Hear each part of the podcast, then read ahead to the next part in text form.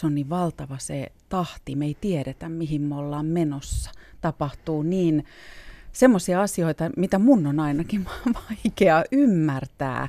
Asioita, joista mä ajattelen, että ne tulee joskus tulevaisuudessa ja samaan aikaan mä luen tai näen tai törmään asioihin, että herra jesta, näähän tapahtuu jo.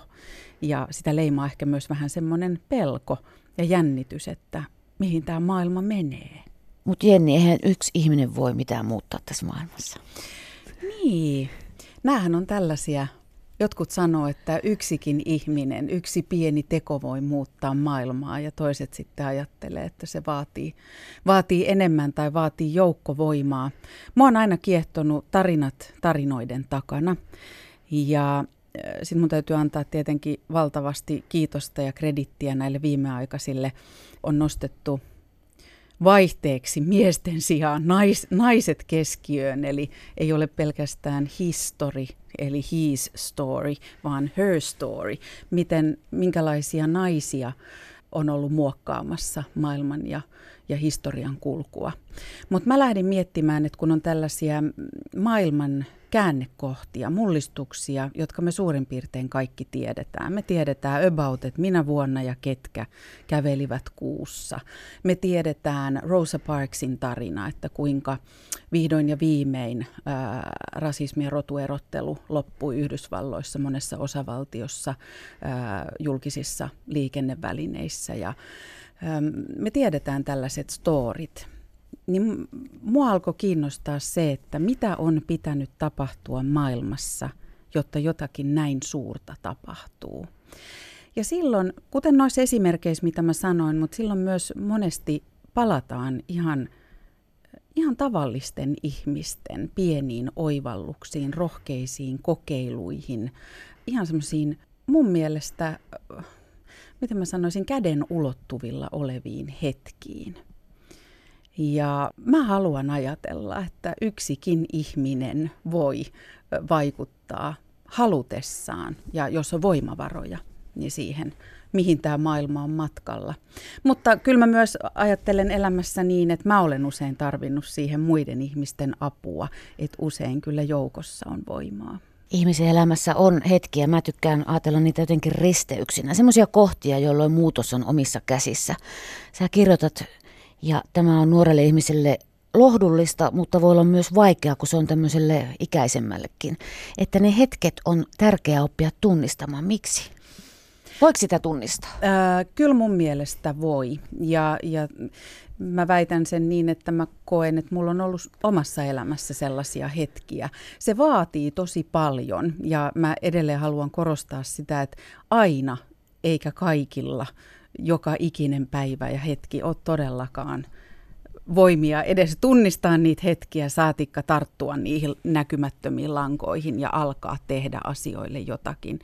Mutta silloin kun olosuhteet on oikeat tai itsellä on voimaa pitää ikään kuin katse ylhäällä ja nähdä – mulle se on monesti joku tunne.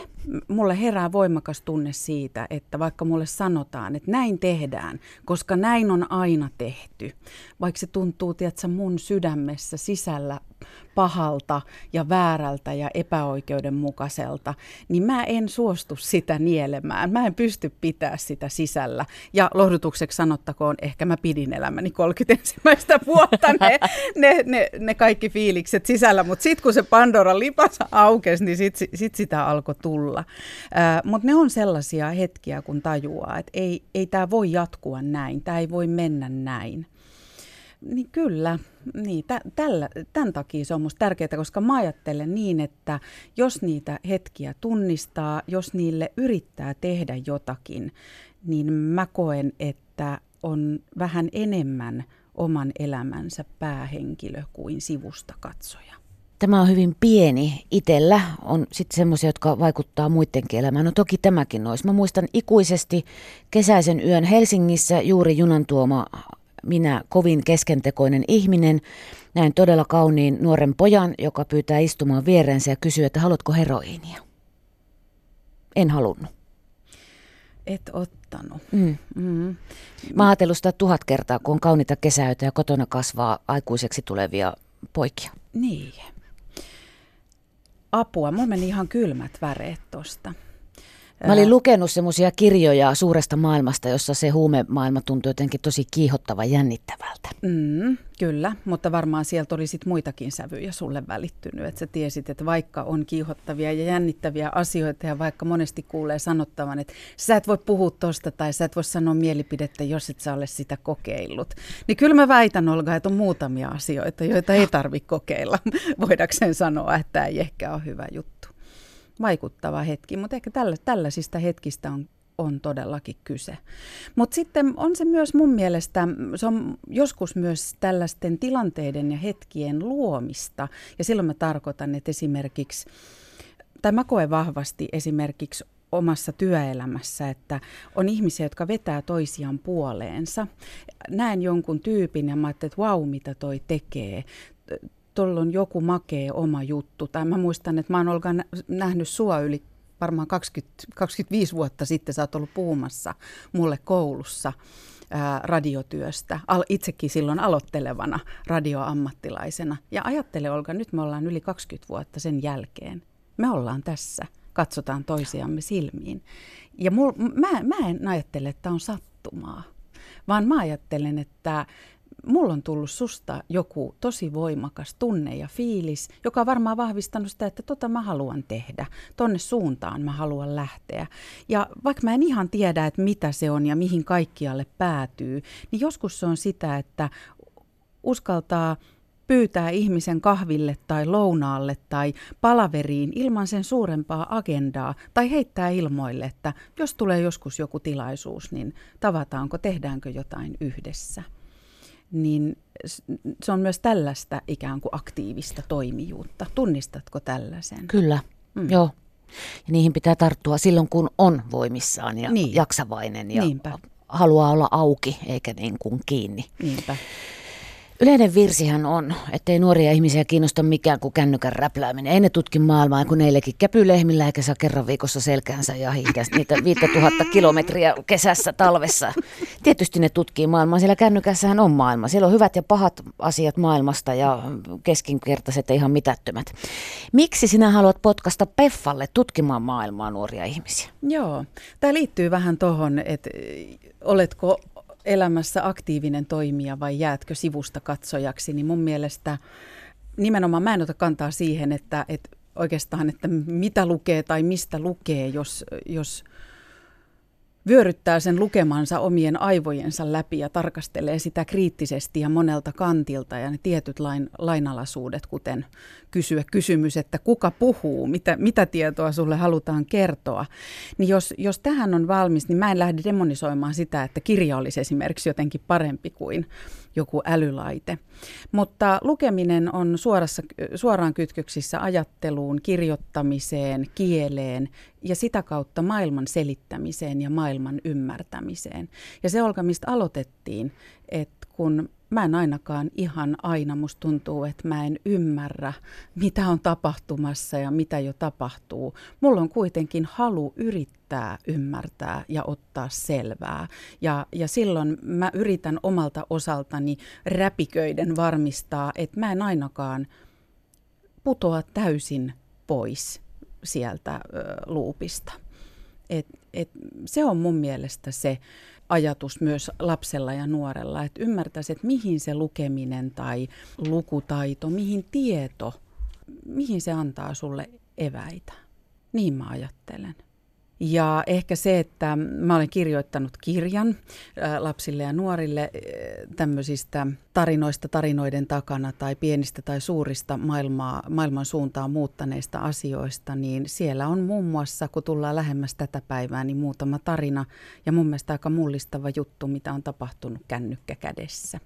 Kuten esimerkiksi 15-vuotias muslimityttö, joka lojui omassa huoneessaan kännykällä ja yritti etsiä – itseään kuvaavaa emojia sieltä näppäimistöltä, jotta saisi kavereiden kanssa WhatsApp-ryhmään itseään edustavan kuvakkeen. Ja kun sellaista ei löytynyt, niin tyttö alkoi ottaa selvää, että mitä pitäisi maailmassa tapahtua, jotta emojeista löytyisi häneltä näyttävä merkki. Yle Radio Suomi. Jenni Pääskysaari on täällä Radio Suomen maanantailassa vieraana. Hetki ennen kuin maailma muuttui, kirja kertoo tarinoita asioista ja ihmisistä, jotka ovat muuttaneet maailmaa. Dinosauruksista lähdetään, mutta sitten edetään toisenlaisiin isoihin ja pieniin väkeviin asioihin. Sä kirjoitat näin. Ihmiset sotivat. Sodat syttyvät erimielisyyksistä. Sodassa on kyse vallasta ja omistamisesta. Maat sotivat keskenään, mutta joskus sota on maan sisällä, eli kyseessä on sisällissota. Kerro niistä liberialaisista naisista ja siitä, mitä he tekivät, kun olivat kattoneet isiensä ja poikiensa ja veljeensä ja puolisoittensa pappojensa lähtevään sotaan ja jäävän sinne. Mm. Tämä on semmoinen tarina, joka mulla tuli vastaan, kun mä käsikirjoitan Pitääkö olla huolissaan ohjelmaa, johon kansalaiset lähettää huolenaiheita. Ja sitten meidän paneelin tehtävänä on antaa vastaus tähän huolenaiheeseen, että pitääkö siitä olla huolissaan vai ei. En edes muista, mikä se huolenaihe oli ja miten päädyin tämän tarinan pariin. Sen takia rakastan mun työtä, että se on tätä. Mutta joku tuossa vajaa vuosi sitten löysin tarinan – josta olin sitten tietenkin, kun luin tarkemmin, niin kuullut myös aikaisemmin, mutta nyt perehdyin siihen enemmän. Eli, eli Liberia sisällissodan runtelema maa, jossa naisilla tuli niin sanotusti mitta täyteen. Miehet menee, pojat menee, veljet menee, eikä, eikä tule takaisin, tai jos tulee takaisin, niin ei ole enää tällä planeetalla. Ja näin ei voi jatkua. Ja äh, Leimah Gaboué, äh, näiden Liberian rauhanliikkeen naisten johtaja, sanoi, että ei, miten he vois ikinä lapsilleen sanoa, kun lapsi kysyy, että äiti, mitä sinä yritit tehdä? Jotta sota ei jatkuisi, jotta rauha saavutettaisiin, niin silloin tuli mitta täyteen, että jotain on tehtävä.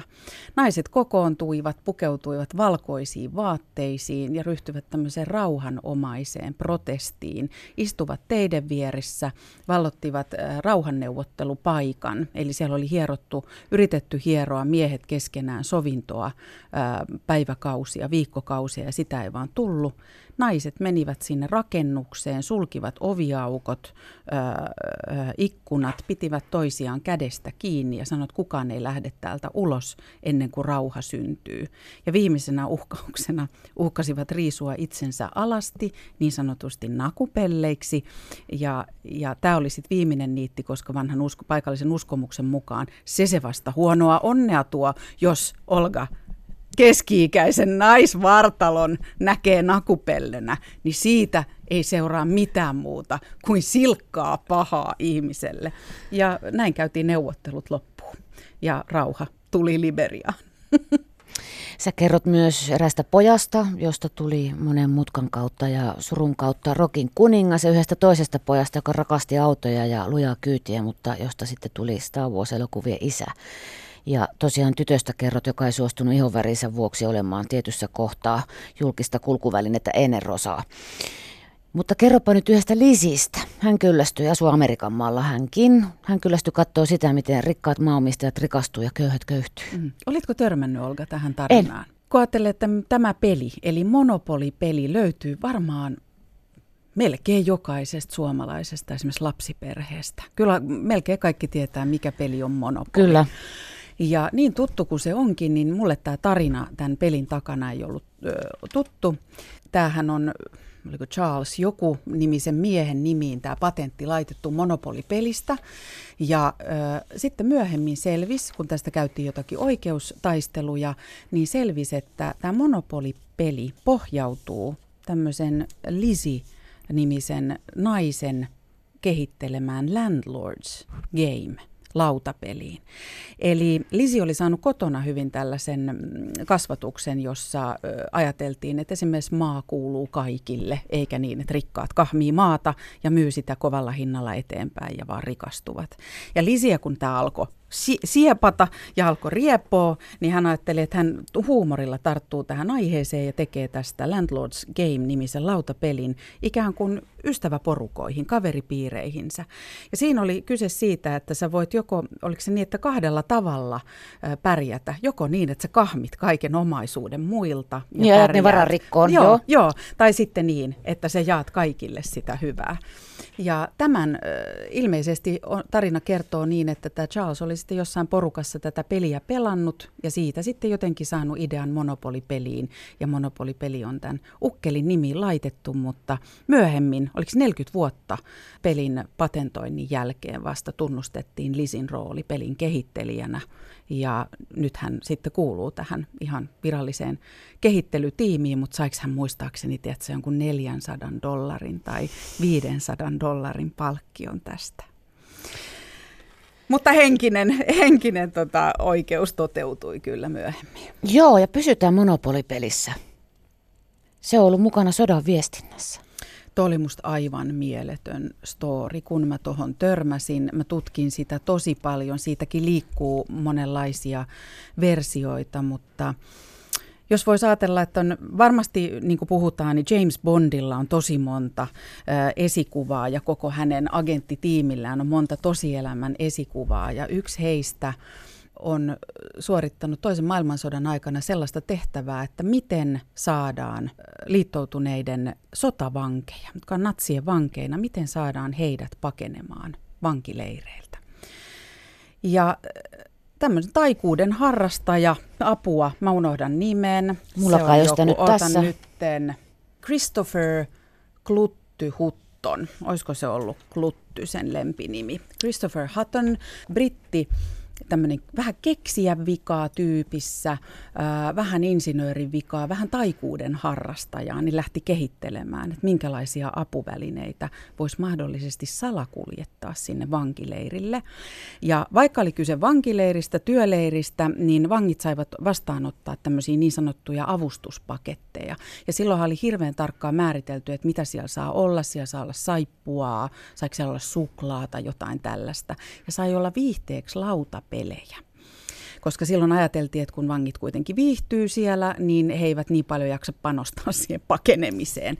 Ja äh, sitten Christopher äh, tiimeineen laati muun muassa monopolipaketti, kun sitä lähetettiin vangeille, niin sieltä löytyi muun muassa huivikankaalle, silkkikankaalle piirrettyjä karttoja pakenemista varten, niin sanottuja vaijerisahoja, jolla voi sitten sahata piikkilankaa poikki tai muuta. Monopolirahan ja muidenkin lautapelien rahojen sisään oli jemmattu oikeaa valuuttaa. Ja oliko niin, että joissain peleissä pelinappuloissa oli kompassi ja näin. Mutta, ja sitten se on sellaista, että näitä oli monien muiden suosittujen lautapelien mukana, mutta tähän liittyy vielä semmoinen, että monopoli ja nämä monopolin mukana levinneet pakenemisvälineet, niin nämä paljastu vasta 2000-luvulla, eli näitä oli käytetty.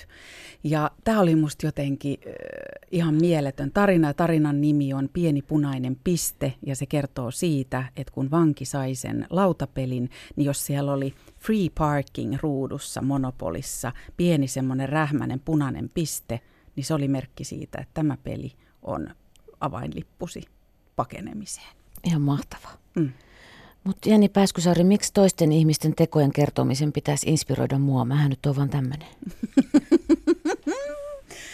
Enhän mä me takuuseen siitä, että se kaikkia inspiroi, mutta kyllä mä luotan siihen, että meillä on osittain vähän sellainen monella meistä, että se mikä on jollekin toiselle mahdollista, niin jostain kumman syystä me ajatellaan, että se ei ole minulle tai meille mahdollista, kunnes mä olen nähnyt että ne on ihan tavallisia ihmisiä ja eikä aina niin yleviä tai, tai että lähdetään tavoittelemaan just maailman rauhaa tai muuta. Ne voi olla pieniäkin asioita, kun mä oon nähnyt, että joku niitä tekee, joku yrittää, joku kokeilee, epäonnistuu, kokeilee silti.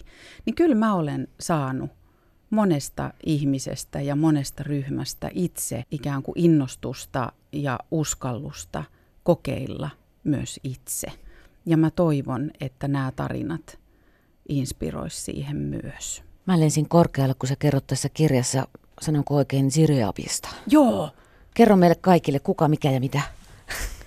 Tämä on, herra Jesta, miten voi olla tämmöinen maailmanhistorian tuntemattomin kuuluisuus? Ihminen, jonka ansiosta me tehdään arkisin monia asioita ja sitten me ei olla ikinä kuultukaan tästä ihmisestä. Mehän voitaisiin pestä, Olga, hampaat täysin mauttomalla ja hajuttomalla tahnalla, joka hankaa sen lian pois, mutta se maistuukin hyvälle, yrteille, mintulle, jollekin. Meille on täysin päivänselvää, jos me mennään hienolle aterialle tai ravintolaan, että siellä on erikseen alkupalat, pääruuat, jälkiruuat. Me juodaan, tässäkin on lasikannu, me juodaan laseista, ei-metallisista kipoista ja kupoista. Ja tosi moni meistä on, jos ei nyt osaa pelata, niin ainakin leikkinyt shakkilaudalla ja nappuloilla. Muun muassa tämmöisiä asioita tuli vastaan ja selvisi, että on tällainen voimahahmo, Lähi-idästä lähtöisin, muuttanut sitten myöhemmin Espanjaan, perustanut musiikkikoulun. Ja tämmöinen mieletön, inspiroiva supertähti omana aikanaan, joka on koonnut ihmisiä yhteen eri puolilta maailmaa illan viettoihin ja omaksunut sieltä tapoja ja asioita ja tehnyt niistä ikään kuin trendin. Ja häntä saadaan kiittää muun muassa näistä asioista, mitä mä luettelin. Tai ennen Ziriapin aikaa, nyt puhutaan niin vaikutuksesta länsimaiseen kulttuuriin, ennen Ziriapin aikaa naisilla oli oikeastaan tasan yksi hiusmalli. Se oli tämä, että hiukset jaetaan jakaukselle keskeltä päätä ja sitten ne pitkänä valuu tästä. Ziriap lanseerasi otsatukan. Olga, sulle ei olisi tota sivuverhoa, jos ei Ziriap olisi. Todennäköisesti ei olisi, jos ei Ziriap ollut sitä mieltä, että tämä on tyylikästä ja Siis Toki. milloin tämä nyt vaikutti tämä trendsetteri? Mitä tämä on ollut? Oiko 700-800-luvulla? Miksi me emme tiedä hänestä? Niin. Vaikka hän on mies. Niin. niin, mutta tota, onko sitten ollut vähän arveluttava hahmo kuule siellä soitellut ja niin. koonnut avoimin mielin kaikenlaista porukkaa, mikä liehuithaa peli, ei vaan aivan mieletön hahmo. Kyllähän siitä sitten löytää tietoa hänestä, kun jaksaa etsiä. Ja nyt täytyy sanoa, että mulle selvisi myös tämän tarinan kohdalla ja tämän henkilön kohdalla myöskin se länsimainen kupla, jossa me eletään, koska ilmeisesti on päivän selvää, että sä et voi esimerkiksi lähi mihinkään suureen tai pienempäänkään kaupunkiin mennä ilman, että siellä olisi Ziriapin mukaan nimettyä katua tai ruokalajeja tai toreja tai muuta. Että muualla maailmassa hänet ehkä tunnetaan paremmin, mutta, mutta toivottavasti nyt myös Suomessa. Yle Radio Suomi. Maailma on tehty meitä varten musikaali. Joo. Ja se nähdään ensi vuonna Helsingissä. Se pohjautuu Halo Helsingin tuotantoon ja sä teet sitä yhdessä Kiti Kokkosen kanssa. Eli todella tämä sana maailma on nyt sulla jotenkin Sattumaa. En, se on sattumaa joo. jotenkin, joo. En, en mä ihan hulluna tästä muuten ehkä yhtymäkohtia lö, löydä, mutta tota, huomasin tämän itsekin vasta, vasta vähän aikaa niin. sitten, joo. että tällainen yhtälö. Mutta äh, on myös siinä mielessä ihan lähden nyt henkilökohtaisesti tässä liikenteeseen on se, että kyllä on jännittävää 43-vuotiaana kokeilla – täysin uutta työtehtävää. Eli mähän on vaikka mitä kirjoittanut, mutta en ole koskaan käsikirjoittanut musikaalia. Ja kyse on silloin siitä, että kenen kanssa lähden sitä opettelemaan ja, ja kenen kanssa uskallan ja uskaltaudun kokeilemaan uutta, niin silloin tietenkin Kitin nimi nousee esiin. Eli Kiti on kirjoittanut näytelmiä ja on Suomen komediateatterin luova johtaja ja Kiti soitti mulle tuossa ennen joulua ja sanoi, että tällainen musikaali-idea on syntynyt. Ajattelin, että haluan tehdä tämän jonkun kanssa ja se joku olet sinä. tehdäänkö tämä yhdessä. Ja nyt me ollaan puoli vuotta kirjoitettu musikaalia. Sen käsikirjoituksen ensimmäinen versio on valmis ja mä oon nyt jo ymmärrän ja hyväksyn ja tiedän sen, että lopullinen käsisversio tulee varmaan olemaan hyvin erilainen, mutta me ollaan tässä tehty intensiivistä yhteistyötä ja, ja mä oon niin kiitollinen Kitille, että mä oon saanut kokea jo tämän.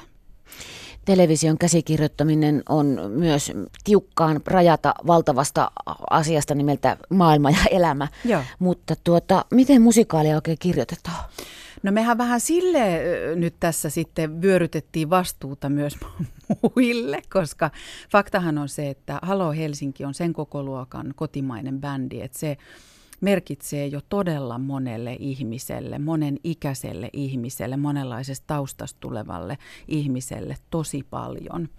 Ja ne biisithän on siitä mainioita, vaikka niissä pyöritään tietyllä tavalla hyvin tässä ajassa ja maailmassa ja, ja tunnistettavissa arjen ilmiöissä, niin niissä on silti semmoista tulkinnanvaraa, että minkä merkityksen kuulija itse Halo Helsingin musiikille antaa? Se on musta kiinnostava kysymys, jonka jälkeen me lähdettiin Kitin ja bändin kanssa etsimään Halo Helsingin faneilta tarinoita oman elämän käännekohdista. Ja he saivat vielä sitten kertoa, että miten nimenomaan vaikka joku kyseinen tai tietty biisi tai ö, kyseisen bändin tuotanto liittyy tähän käännekohtaan. Me ajateltiin, että meillä on ja me ollaan sanottu näin, että me otetaan nämä tarinat ja ollaan otettu nämä tar- sadat tarinat ää, suurella kunnioituksella ja, ja innolla vastaan, mutta sitten me pidätetään itsellämme kaikki taiteellinen vapaus, ottaa sieltä fiiliksiä, tunnelmia, inspiraatiota. Ja se on ollut ihanaa, koska silloin tuntuu, että jotenkin on, äh, miten mä sanoisin, semmoinen mandaatti, että tällaiset ihmiset ja tällaiset kohtalot ja kokemukset ja käännekohdat liittyvät näihin biiseihin. Ja mä tiedän, että bändillä on halu myös sen lisäksi, että kertoa omia tarinoita biisiensä kautta, niin myös kuulla fanien fanien storeja ja kohtaamisia. Mutta Olga, se on perverssiä se, että, että sitten kun kirjoittaa fikti, fiktiota, niin sä saat kirjoittaa sinne totta ja tarua. Ja, ja kaikki nämä kliseet, mitkä on, mä oon ihmetellyt näitä aikaisemmin. Nyt mä sanon nämä kaikki, älä oksenna. Mutta kaikki nämä, tiedätkö, kun ne henkilöt alkaa puhua sulle, ne alkaa kertoa, mitä ne haluaa tehdä ja mihin ne haluaa mennä. Ja tiedätkö, vähän semmoinen näin uskonnottomana ihmisenä heitän kevyen vertauksen, että kysin aika Jumala, Jumalaa saa leikkiä, kun voi siirrellä ihmisiä, tiedätkö, tietokoneen ruudulla ja yhyttää yhteen ja ajaa erilleen. Mutta pohjimmaisena sävynä meillä on Kitin kanssa se, että me ajateltiin, että me halutaan kertoa ystävyydestä, erilaisia tarinoita ystävyydestä. Jenni Pääskysaari on täällä. Sä sanoit, että pe- pelotti, mutta pelko on selätetty ja tämä oli yksi hetki, jossa tartuit itsellesi täysin u- uudenlaiseen työhön. Sun TV-työt on yhteistyötä muiden kanssa, että et sä kaikkea saat tehdä yksin nyhräämässä, niin kuin taas jonkun kirjan painit sitten itseksesi. Varmaan pompottelet läheistäsi kanssa ajatuksia, mutta pelottaako sua työelämässä mikään? Mä jouduin vastaamaan yhdessä toisessa yhteydessä kysymykseen, että mitä pelkäät. Ja sitten mä jotenkin ajattelin, että, että, että mä olin jo, jollakin tavalla aika onnellinen ja kiitollinen siitä, että mua on tosi vähän asioita, jotka mua pelottaa.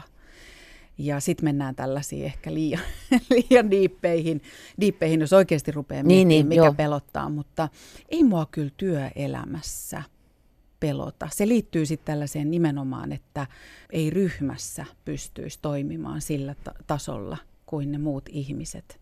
Mutta tämä liittyy tähän, että se fanitus ei ole hyvä lähtökohta Joo. työlle. Vaikka mä arvostan Kiti Kokkosta ja Palvon maata, millä hän kulkee tietyllä tavalla ja tietyissä jutuissa, samoin kuin tämä koko meidän taustatiimi, niin mulla käy semmoisen sekunnin ajan, mulla käy se, tiedätkö, se huijari kuiskuttamassa korvaan, että mitä sinä tee tässä huoneessa. Näiden kanssa, mitä sä kuvittelet, että sä puuhastelet ja räpellät tällaisten niin kuin nerojen seurassa. Mutta toihan on hiljennettävä toi ääni ja luotettava siihen, että tähän on joku syy, että mä oon tässä porukassa. Ja nautitaan tästä nyt ennen kuin mä paljastun, että mitään ei tapahdu.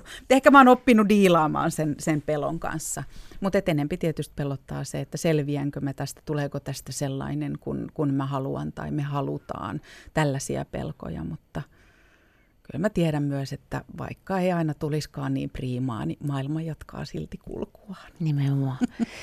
Tämä hetki ennen kuin maailma muuttui kirja, sillä takanahan on semmoinen niin kuin, ei semmoinen mailaa puristava, mutta kyllä se sana itsetunto siellä jollakin lailla on, eikö Mm.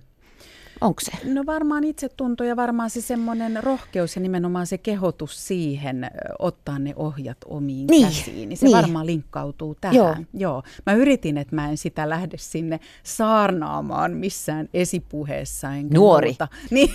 Ruoki itsetuntoasi, sinä olet hyvä, vaikka se, se on totta, mutta...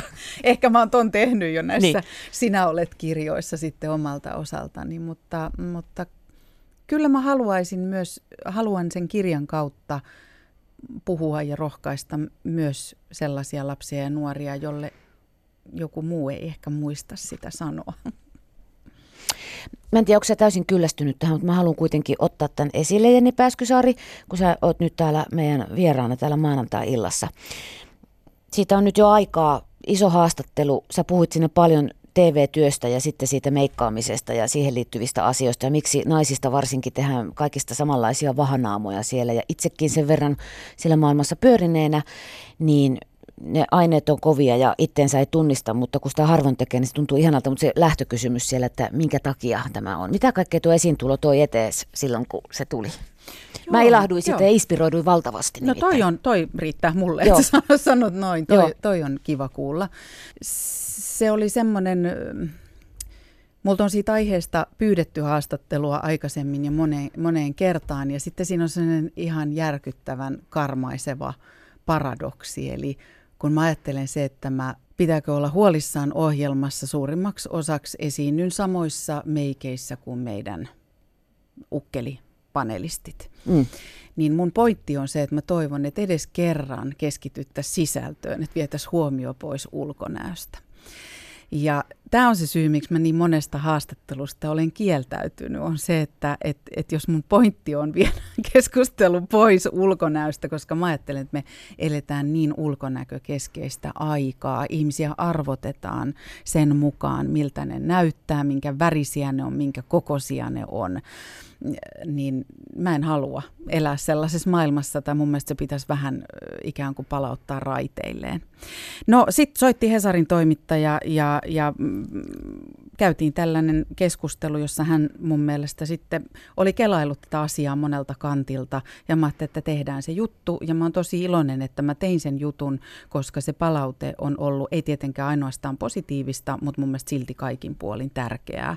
Et, et välillä, sehän on Mä en tiedä, onko sinulla samanlainen suhde, mutta mä ajattelen, että se on samaan aikaan jotain niin pinnallista ja pientä. Mm. Ja sitten kun miettii, että millaisia ajatuksia siitä herää ja mi- miten vahvoja mielipiteitä ja keskusteluja siitä syntyy, niin ehkä se ei olekaan sitä. Ja tämä on se mun syy, miksi mä sen haastattelun annoin. Mutta sen jälkeen mulla on musta tosi hyvä syy sanoa, että ei puhuta tästä, puhutaan jostain muusta. Siis kun se pointti on se, että puhutaan siitä, mitä ihminen tekee, mitä hän ajattelee, mitä hän osaa tai mitä hän haluaisi oppia. Ei siitä, että onko mammakilot karistettu tai ei. Mulla on itse asiassa tällä hetkellä, et ole enää somessa, mutta mä löysin Joo. tosi hyvä, että se selfie, jonka deletoit, niin se on se, joka sä olet. Mä näin tuon saman. Se oli aika herättävä. Se on erittäin herättävä, koska niin mehän muokkaamme tätä ajatusta. Ja tämä, että televisiota työkseen tekevä, yhtenä monista töistään tekevä ihminen puhuu siitä, että miksi, miksi se vaatii sen sotisovan. No eihän sinne nyt kukaan kotivaatteissa, tai voi mennäkin, mutta haluammeko me välttämättä sitten me katsojat taas siellä Nimenomaan. kotona tiettyinä aikoina Nimenomaan. katsoa. Joinain Joo. aikoina, mutta ei kaikkina aikoina. Niin tähän on hetki ennen kuin maailma muuttuu asiaa. Alicia niin. Keys lähtee, on tuolla lavoilla ja kaiken maailman gaaloissansa ihana ihminen, niin tota, niin. niin. Samalla tiellä. Ja Alicia Keysille, hän oli mun innoittaja tässä. Eli, eli mä vetäydyin viikoksi New Yorkiin ilman mitään agendaa vähän kirjoittelemaan. Tästä on muutama vuosi aikaa ja sitten mä oon ymmärtänyt sen, että välillä pitää olla vain joutenoloa ja aikaa, jolloin ehtii syntyä jotakin ajatuksia, koska kirjoittaminenkin on ajattelua. Mm-hmm. Ja jos ei sitä aikaa ole, no ei sitä nyt aina tarvitse mennä rapakon taakse etsimään, etenkään näinä aikoina, kun samalla tuhoaa maapallon, mutta tota, silloin tein näin ja, ja törmäsin tähän Alicia Keysin jo jonkun aikaa olleeseen tapaan olla olemassa, niin se oli niin kuin yksi idea siinä, että mä mietin, että miksi mua vaivaa se, että on alkamassa uusi koko kansan TV-ohjelma, niin miksi mua jo etukäteen ahdistaa se, että sanon mä mitä tahansa, teen mä mitä tahansa, niin palaute on sitä, että olipa sähäkkä nahkamekko tai ihanat kynsilakat. Ja sitten mä mietin, että jos maailma on tämmöinen, niin mitä mä voin sille asialle tehdä. Et siinä mielessä mä ajattelen, että samalla asialla ollaan. Mutta mulle sitten loppujen lopuksi on kuitenkin kyse ihmisen, jopa naisen oikeudesta päättää itse, valita itse, minkälaisena haluan itseni sinulle tänään näyttää. Ja tietenkin palataan kysymykseen, oli sitten kyse julkisuudesta tai ihan vaan ö, tavallisesta arkiillasta marraskuussa, niin kysymyshän on se, että kuka sinua katsoo. Ja millä katseella? Niin. Yle Radio Suomi.